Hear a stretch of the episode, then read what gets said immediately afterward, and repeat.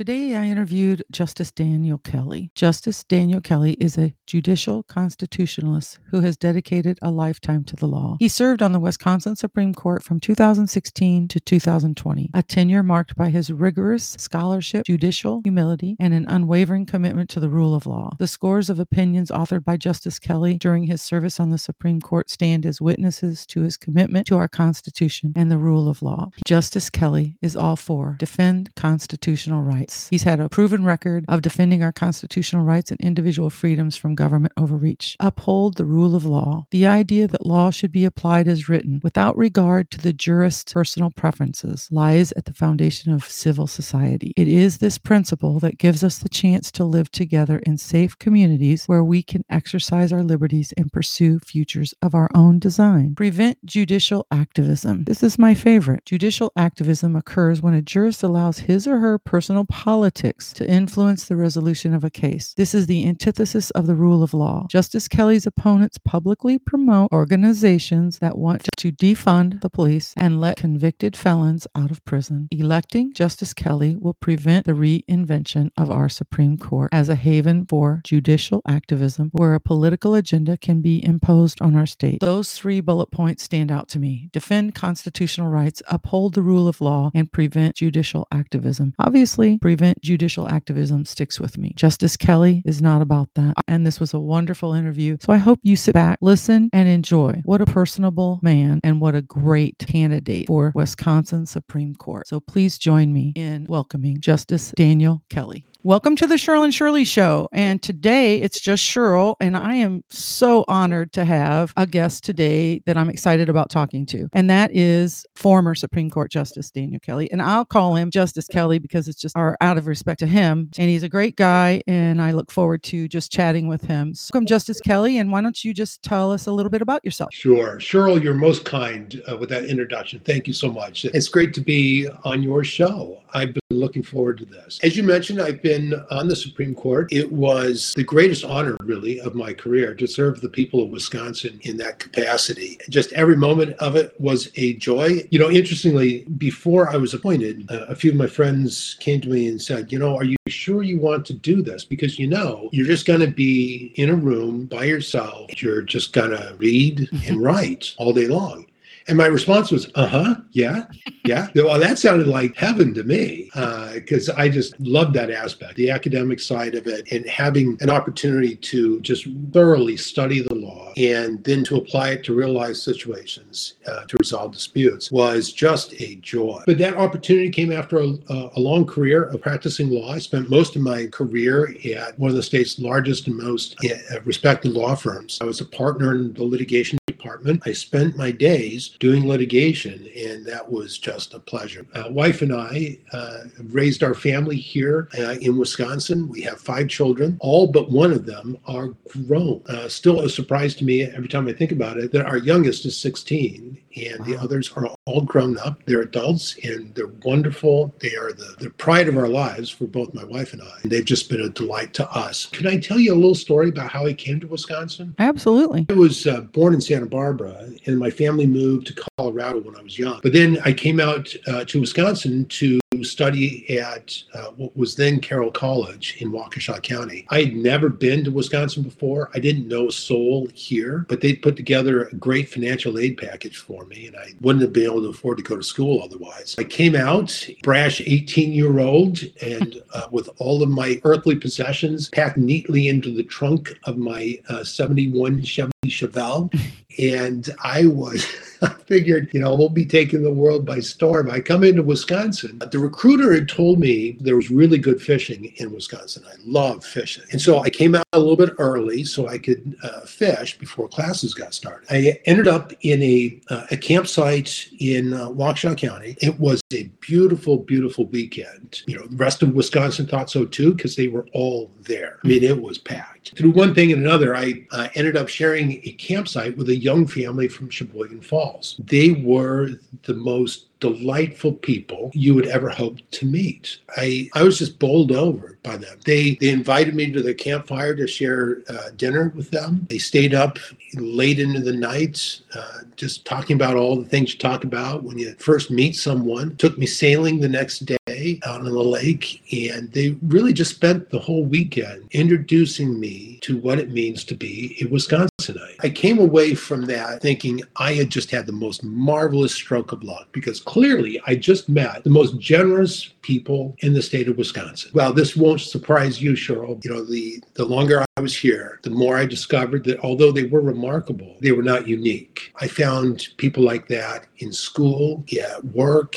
and in churches, and in other parks all over the state of Wisconsin. And I came to realize that this is uh, what typifies Wisconsinites. They are the people of the generous heart and open hand. I just fell in love with the people of Wisconsin that very first day when I was 18 years old. That's uh, pretty cool. And I totally agree with you. I think Wisconsin is an awesome state. And we have such a diverse state, too. I mean, as far as like even land and weather, it's amazing. You know, I lived in Hayward, very cold area. And where I am now, I'm in central Wisconsin. We get the snow, we get the cold, and you look at the temperatures. And sometimes I'll look at a temperature, and my son lives in Sun Prairie. His, him and his wife can be 10 degrees warmer than we are. Really makes Yeah. me mad. Yeah. But- now it does it does get above freezing in the summer in Hayward, right? Yes, it does, but it only does, for yeah. the 4th of July weekend. That's what we called our summer.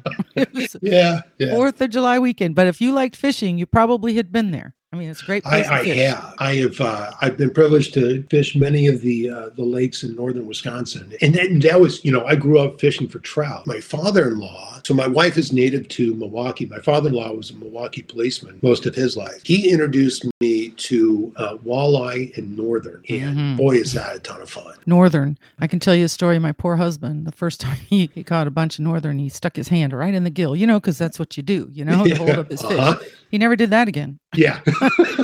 you only never did that. No. Yeah. And so I wanted to say after your story, one thing 71 Chevy Chevelle is cool, dude. I mean, I remember well, those days. Okay, that was cool. I had a friend that had a Chevelle and it had a one of those little small steering wheels on it. It was so cool. Yeah, yeah, yeah. So there's so in in addition, it was a convertible. Oh, And, uh, now, now to balance the cool factor, this was a let's just call it a well-used 71 Chevelle by the time it got to my hands.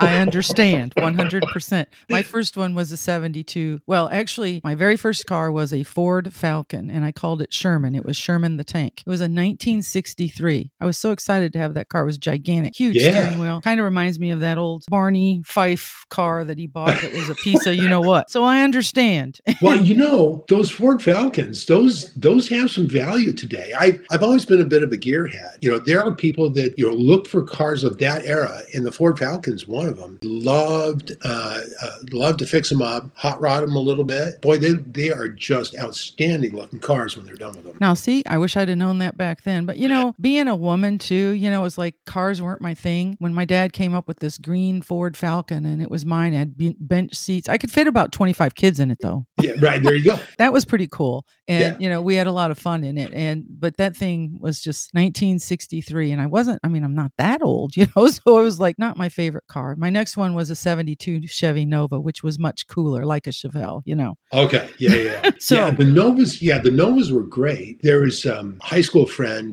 who had one of those in there was a drag strip that uh, hosted uh, high school days. So they would they would allow high school kids to come out and drag race. His dad he had some resources, Mhm. and so they fixed up that Nova to a thee well. And they take it out and they race it. And every time he lost, he'd buy a new engine. Oh my gosh. yeah, that, that was the thing back then though. We, you know, we Yeah. cruised Main Street. It was a lot simpler for sure. Yeah, we didn't have social media and things like that that now is uh I think a decay. I mean, that's just my personal opinion and I see it doesn't get people out to do the fishing and the camping and the things that It really doesn't. teach you. It does teach you a lot being out in nature and really seeing sure what does. the state is. Yeah. We, my husband and I just came back from a little getaway and we rent a cabin uh, off season always in Door County. And we go Oh, a couple nice. yeah, we go a couple times a year and it's kind of our downtime. I mean, it's actually we can't even get cell phone service. You have to put your hotspot and stuff on when, you know, if you want to make a call.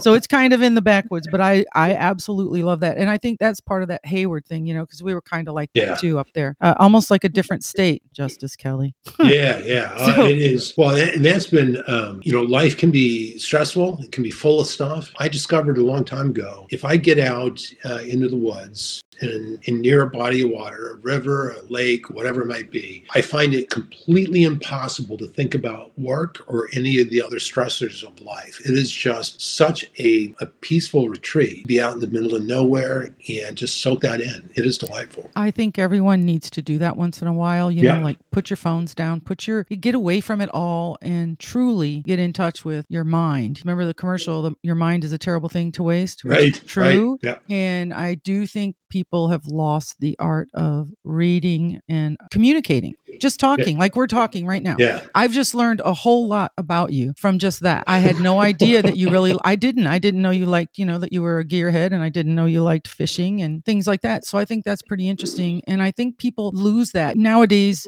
People don't communicate, so they don't get to know you as a person, you know, Yeah, yeah. they just know you as this right wing extremist, I think is what it was. And so um, I want to ask you number one, just maybe share with the people like why you're getting back into the race, why you're running, Sure. and maybe talk about what the importance of the race is and where you stand on the law and the Constitution. Yeah, absolutely. And thank you so much for that opportunity. Yeah, the reason I'm running is because I think it is so incredibly important that the court fulfill the role that the Constitution lays out for it. And that's a really it's straightforward and a very most importantly, I think, humble role. So the court does not make law, it does not ignore law, it does not change law. It simply applies the law that already exists to resolve the cases that come before it. That's a truly humble role. You know, I mean, we don't look to uh, the courts to be innovative or original or creative or any of that. Uh, the people of Wisconsin have given them a pretty straightforward command. Take the law that we ask our legislators to pass and use that to resolve our cases. Don't second guess the wisdom of the law. Don't second guess whether it's effective or not. People that that's something that belongs to the people of Wisconsin to decide along in conjunction with their legislators. Right? That's why we have a legislative branch. So my concern for the court is that that it stay in that role. But right now it's balanced really closely, four to three or so, in favor of those who understand that their charge is simply to apply the law as it exists. There are those who would uh, who would want the court to take a more active role in determining the policy for the state of Wisconsin. You know, and there's there's a number of reasons they give for, uh, to justify this. Whether it's because it's too hard to get the legislature to agree to the policies they want, or whether it takes too long to work through the legislature to get the policy they want. But the result is always the same. They're asking the court to step outside of its judicial role, steal the authority of the legislature, and impose upon the people of Wisconsin public policy that they never never agreed to. So right now, like I said, we're about four to three in that regard. Justice Pat Roggensack retiring, and it's that seat that I'm running to fill. It's just a completely balanced, uh, balanced court between those who want to apply the law and those who want to take an activist hand in making up the law as they go along. That's why I'm running is to make sure that the the court remains a court. You know, you mentioned um, that I've been called a radical. There's uh, you know, I kind of chuckled at it because, you know, one of the things they said is they, I have a view of the law that is far outside the mainstream. And that truly does make me laugh because my view of the law is that the courts should follow it and do Oh, that simple. that. Is it? Oh, is it that simple? Right. It is that simple. Now, the job of it, you know, actually doing the work, that can get complicated because sometimes the law is not clear. Sometimes there are the um, legislation is written in a very particular way, and it's uh, and it's is not always the easiest thing to follow it through and figure out uh, what it actually means. And that's one of the reasons why we want people who have deep experience uh, in the law uh, so that we get those questions right. So, you know, the way that I've always approached it in the way that, that I've done it to keep politics outside the courtroom, you know, and there's many people who will say that they're, that they want to keep politics out of court. If you ask them how they plan to do that, they don't really have an answer. Way to keep politics out of the court is to do the job like this. You, when you decide a case, you start with a law that's applicable uh, to that case, and you use rigorous logic to work from those premises, the law, down to the conclusion, how it applies in that case. And when you're done, you should be able to look back and see an unbroken chain of logic that links the law to the conclusion. And if you can do that, if you see no break, no breaks in the logic, then you can be confident that the conclusion is what the law demands and not what the jurist particularly wants, right? So, Yes. and that's our objective is to figure out what the law demands. But there's, you know, that's my way of viewing the law. There are those who take, like I said, that activist approach that they decide what they think the res- resolution ought to be, and then they kind of reverse engineer to figure out a way to shoehorn that into some semblance of what the law could say if you, you know, close one eye and squint real hard with the other.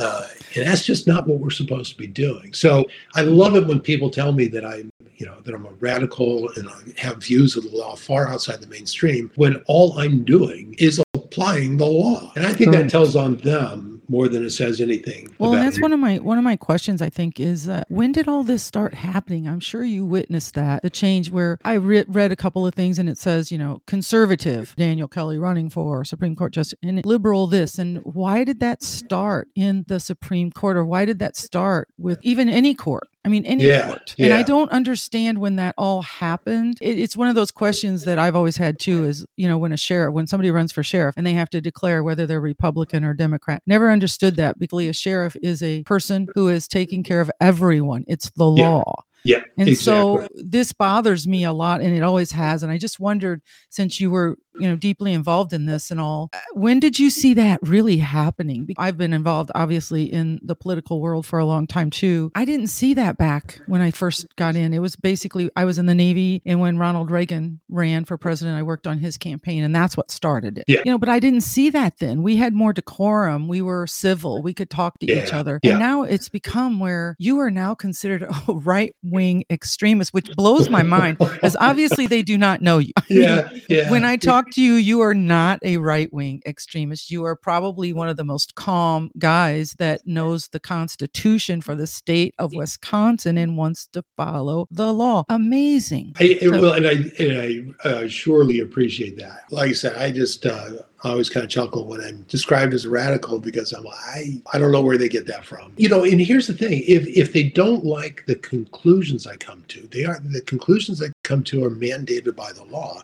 Here's the beauty about the system: the law can be changed. You just can't do it through the courts. You've got to go to the legislature, and if you change the law, then I'll apply that law because the job of the court never changes. It's just to apply the law. So this idea of liberal and conservative, I mean, part of this I think is a little bit of a lack of imagination in in those who develop the, the the labels that get affixed to us on this. It's it actually started in um, you know really in the 80s as uh, in a very soft sort of way there were uh, there were people who were starting to look at the courts and the adventuresomeness with which they would use their power in creating laws rather than just applying them. They're like, wait a minute, is this right? Is this what courts are supposed to do? Are they supposed to be making stuff up that doesn't actually appear in the law? Are they supposed to be allowed to ignore the law that does exist? Just to get to a result that they personally like. What happened is they started studying the history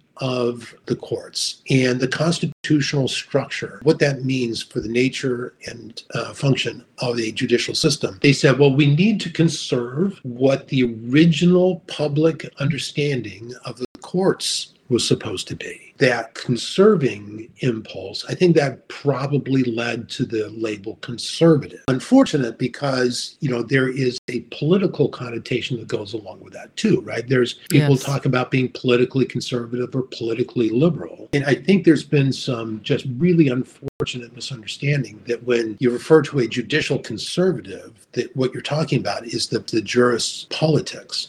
And it's not. It's referring to the jurist understanding of the nature and function of the court and conserving the original structure of our Constitution and what that demands the courts do. And perhaps more importantly, what it not do. Mm. Uh, that became the way of distinguishing this revived understanding of the proper constitutional order, as opposed to the activists who were uh, who were using the legislative power in the work they were doing on the court. And so, you know, it'd be great if someone came up with a new label uh, that would get us away from talking about judicial conservatism. I mean, we've, you know, we sometimes talk about uh, being a constitutionalist. Literalist or a textualist. Mm-hmm. And um, and the idea is there to try to move beyond that term that has that unfortunate political connection because what we're doing in the the way the jurisprudence the way that we look at the function of the court it just has nothing to do with politics i mean if there's if there's a liberal law on the books you know if it was adopted by a, a liberal legislature that wanted to achieve liberal ends a judicial conservative a constitutionalist will apply that law and will Correct. apply it honestly and thoroughly to the extent that people look at the the conclusions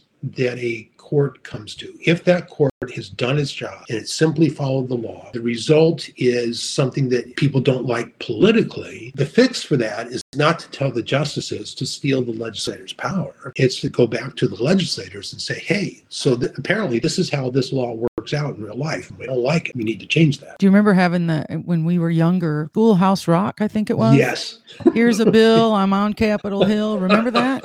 And I do. I to that, and to go back, honestly, to go back to that basic to where people understand how a bill goes through and how it's supposed to work, but Congress hasn't worked and in assembly. And then you've got, you know, this. I mean, sometimes honestly, what we have right now in the state of Wisconsin, balanced basically because we have a Democrat governor, but we have Republican legislation. So they have to learn to work together to some degree. Yeah. And when they come up with a law that's signed by the governor, then the court follows the law. Exactly. And that's part, I think people have lost that. It's like, do we educate our kids in that any longer? I'm not sure, but I still remember that. Every once in a while, when I talk to my son, I'll start singing that because it's like, I'm a bill on Capitol Hill. You know, if you want to make change, that's how you got to do it. I love that. So you true. might you might uh, you might enjoy this. So one of the one of the opinions I wrote it was about the uh, the partial veto power. So the opinion I wrote for, in that case, there was a section of it that I captioned Schoolhouse Rock. Uh, I'm like, this is look, we got to look back and understand how uh, how a bill becomes a law because the uh, the court's uh, jurisprudence had had misunderstood that for a very long time. We had to get it back on the straight and narrow about what the nature of a bill is and how it becomes law. Therefore, what can be effectively vetoed in part. I actually had some fun with that in captioning that uh, one section of it of the opinion schoolhouse rock i love that i mean i do because honestly I think we need to get back to some of those basics where people really do understand i think it's we've become so divided and with with social media as i've said yeah i mean all these influencers out there and they can put something on twitter and they think that they're hitting all these people which they probably are doesn't mean that they understand what the law is and exactly. how a law is made if you really want to make change you get hold of your legislators and you let them know and you talk yeah. to them and you work that way and then it goes goes up. And once it's passed, it becomes a law in that state. And then the Supreme Court, if you want to challenge that law, you can go through the Supreme Court. So I guess now I can say this officially. So you're not a conservative activist? I'm not a conservative activist. I, mean, I just want to make that clear. Yeah. So I'm nowhere near clever enough for that. Uh, you know, I mean, this is, I take, uh, uh, I tell you a little story when I was in practice. I was uh, walking down the hall. I was going to meet one of the, uh, one of my partners to talk about a case. And I had one of the volumes of the statutes in my arm and walking down the hall and one of our paralegals comes out of her office. She looks at me and she says, What do you have there? And I said, It's my muse. She started laughing and and I started to chuckle. But it's really true. My inspiration uh, in the work that I do comes from the law. Mm-hmm. It's not my idea of what the law ought to be. It is what the people have already decided their law is. I'm not wise enough or insightful enough to come up with what the law should be for the people of Wisconsin. The framers of our Constitution were smart enough to know that the best way of arriving at a wise law is to get people from all over the state, from various backgrounds and experiences, get them together and have them hash it out. And their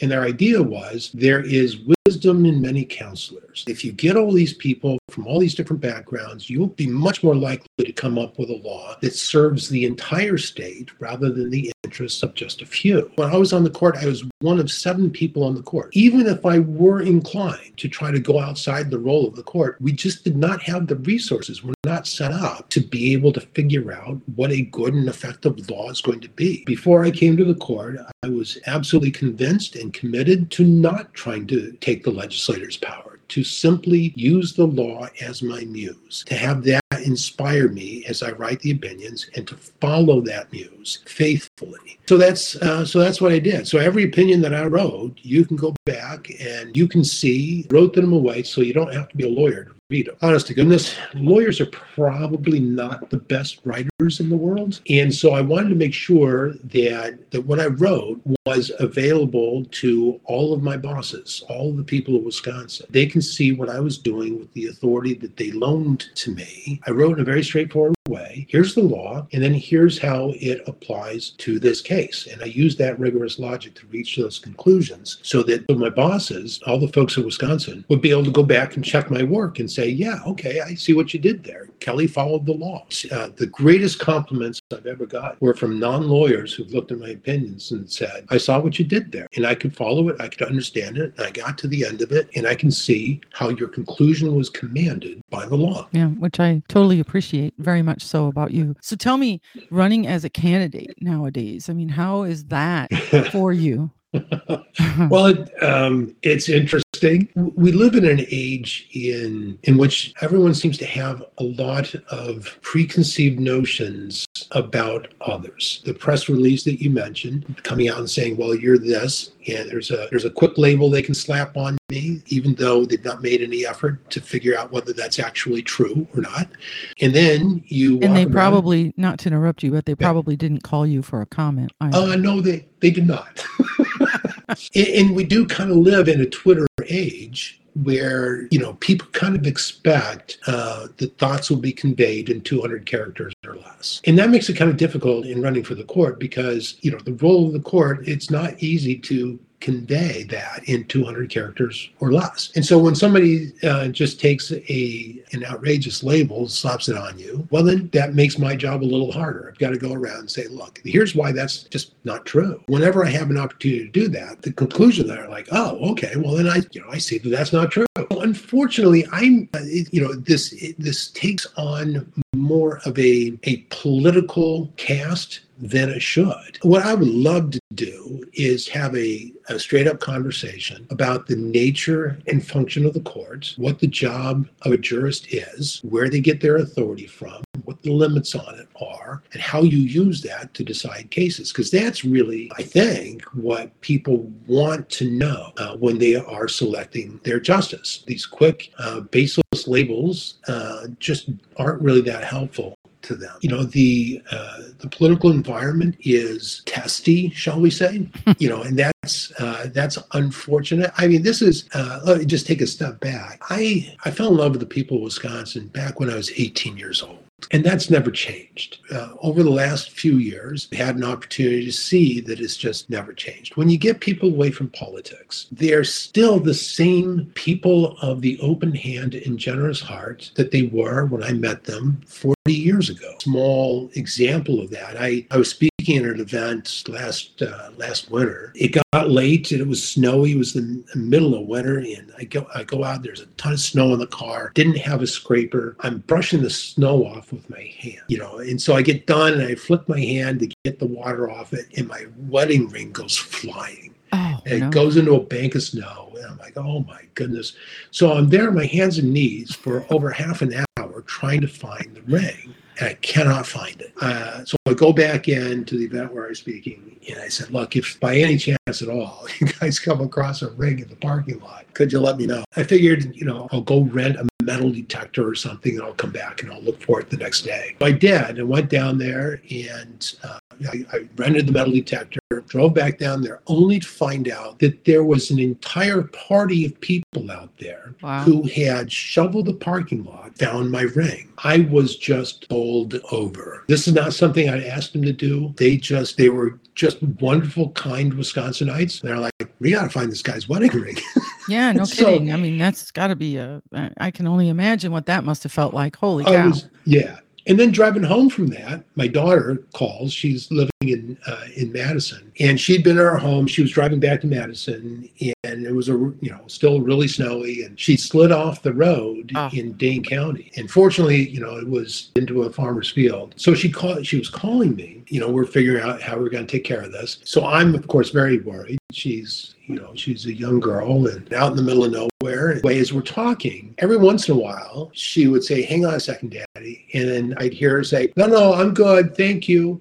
uh, and in the short time that we're on the phone, she did this like three times. It was just random people in Dane County seeing someone in need and stopping to make sure they're okay. Neighbors being neighbors, which Yes. is what we used to have. I, yes. you know, and, And still so- to, to this day we do. But we do you know, we do Yes, we and, really and do. that's the and that's the key you know we you know we we get into uh, talking about politics and then the walls go up and the divisions go up Mhm. and the rhetoric gets harsh but if we uh, if you take away that as the way in which we meet each other wisconsinites are still just incredibly generous and open and loving and caring and i just and i love that i love that Yeah. I always say, you know, when I go into a store or something, and if I, you know somebody's right there walking in with me or something, I stop and I let them go through the door first. I don't say, "Hey, how do you vote?" right It's like, right If somebody needs help grabbing a can up on the top shelf, I can help them. You know, an older woman or an older gentleman, and I will help them. And it's it's one of those things where you know you just do it. It's not. I'm not asking you how did you vote. It doesn't matter. Yeah. We have just become so divisive with each other, and we can't, like you said, just have a com- conversation until it's things like that where we don't ask. And when you bring Yeah. politics into it, I don't care who you vote for. You're still my neighbor. right So exactly we just need to get back to that at some point. You're right. I had I did witness it. I remember now that you say that because I do remember Clarence Thomas, obviously, um, Mhm. and that was a long time ago. So we've witnessed a lot of things over the years. I wish we could get back to it. I hope we can. I've tried to reach out to even um, our assembly people and just say, you know, please work on something that we can get past together. So we Yeah. look like Yeah, we're doing something for our people in our state instead of us arguing now, you know, that we can't do anything for four years because he'll veto it. That it's just not the way we're supposed to work. that's right and That's let's try to learn to work together. But I think what you're in right now, you know as well as I do that the money's going to pour in. It is so frustrating to fight against that and to really be who you are and stay. I, and I know you're not going to change. I know that because Yeah. I know Yeah. who you are. Problem is that people out there don't know. If you want to, maybe uh, I know you're very busy, so we'll tie it up. But I wanted you to say where can people reach information about you? That would be helpful. If there are links or something, I'll try to attach information. So maybe contact you or something, someplace where people can go to that finds out more information about you. Share that. Great. Thank you. Thank you. Indeed, we will. And probably the best place to start is uh, justicedanielkelly.com. That's our website. And then we are on we are on Twitter. It's and that's Justice Dan Kelly. Apparently, there's not enough room to use my whole name, so Justice Dan Kelly. And then we're on uh, Facebook as well, and I think that's Justice Daniel Kelly. That'll have uh, a fair amount of information about me. And then, if people are really interested in figuring out who I am as a jurist, they can look up any of the opinions that I wrote while I was on the Supreme Court. Those are the things that really tell you about me and the uh, in the nature and function of the court because having actually done the job of justice and having loved it you know i um, i poured myself into those opinions to make sure that they were faithful expositions of the law Without political interference without political aspect at all. So that, and, and just a final word on it, that is just politics is just poison to Mhm. the work of a court because it just it robs people of the confidence that the court system is going to look at them uh, without bias and without fear or favor for any party or position. And so that um, that was my watchword the entire time I was on the court was being careful to do just the law and giving people the confidence to know that any case they brought to us, I would decide entirely on the law. Well, I think you just picked a nice little title for yours. Politics is poison to the court. Yeah. I think that's a great title for this episode. I so appreciate your time and I appreciate just being able to chat with you and get to know you a little bit better, get this out to the audience so they can get to know you a little bit better. And some even on a personal level. I kind of like, like I said, the 71 Chevelle sold me, dude. I'm all over it. Love I it. still- I still remember that. So yes, I, I thank you so much for your time, and I hope you'll come on again, and we can keep up with what's going on. And if you um, want to, people, please out there share his information. We'll share this um, episode as soon as I'm finished editing it, and we'll get it out to everyone we possibly can, so people can get to know Justice Daniel Kelly again and realize that he is for the law in the state of Wisconsin, not the law in California, not the law Yeah. in New York, not the law in Alabama, the state Yeah. of Wisconsin. Thank you so much, Justice Kelly. And if you want to say any final words, please do. And I Uh, appreciate you coming on for sure. Oh, I sure do. Cheryl, thank you so much for having me on. You are most kind and generous in having me here. Uh, what a delightful conversation with you. And I will definitely look forward to coming back. Good. That sounds fantastic. And I look forward to seeing you sometime soon. All right. Take care, Cheryl. Take care. Thank you so much. Have a good day. You too. Bye bye. Bye bye.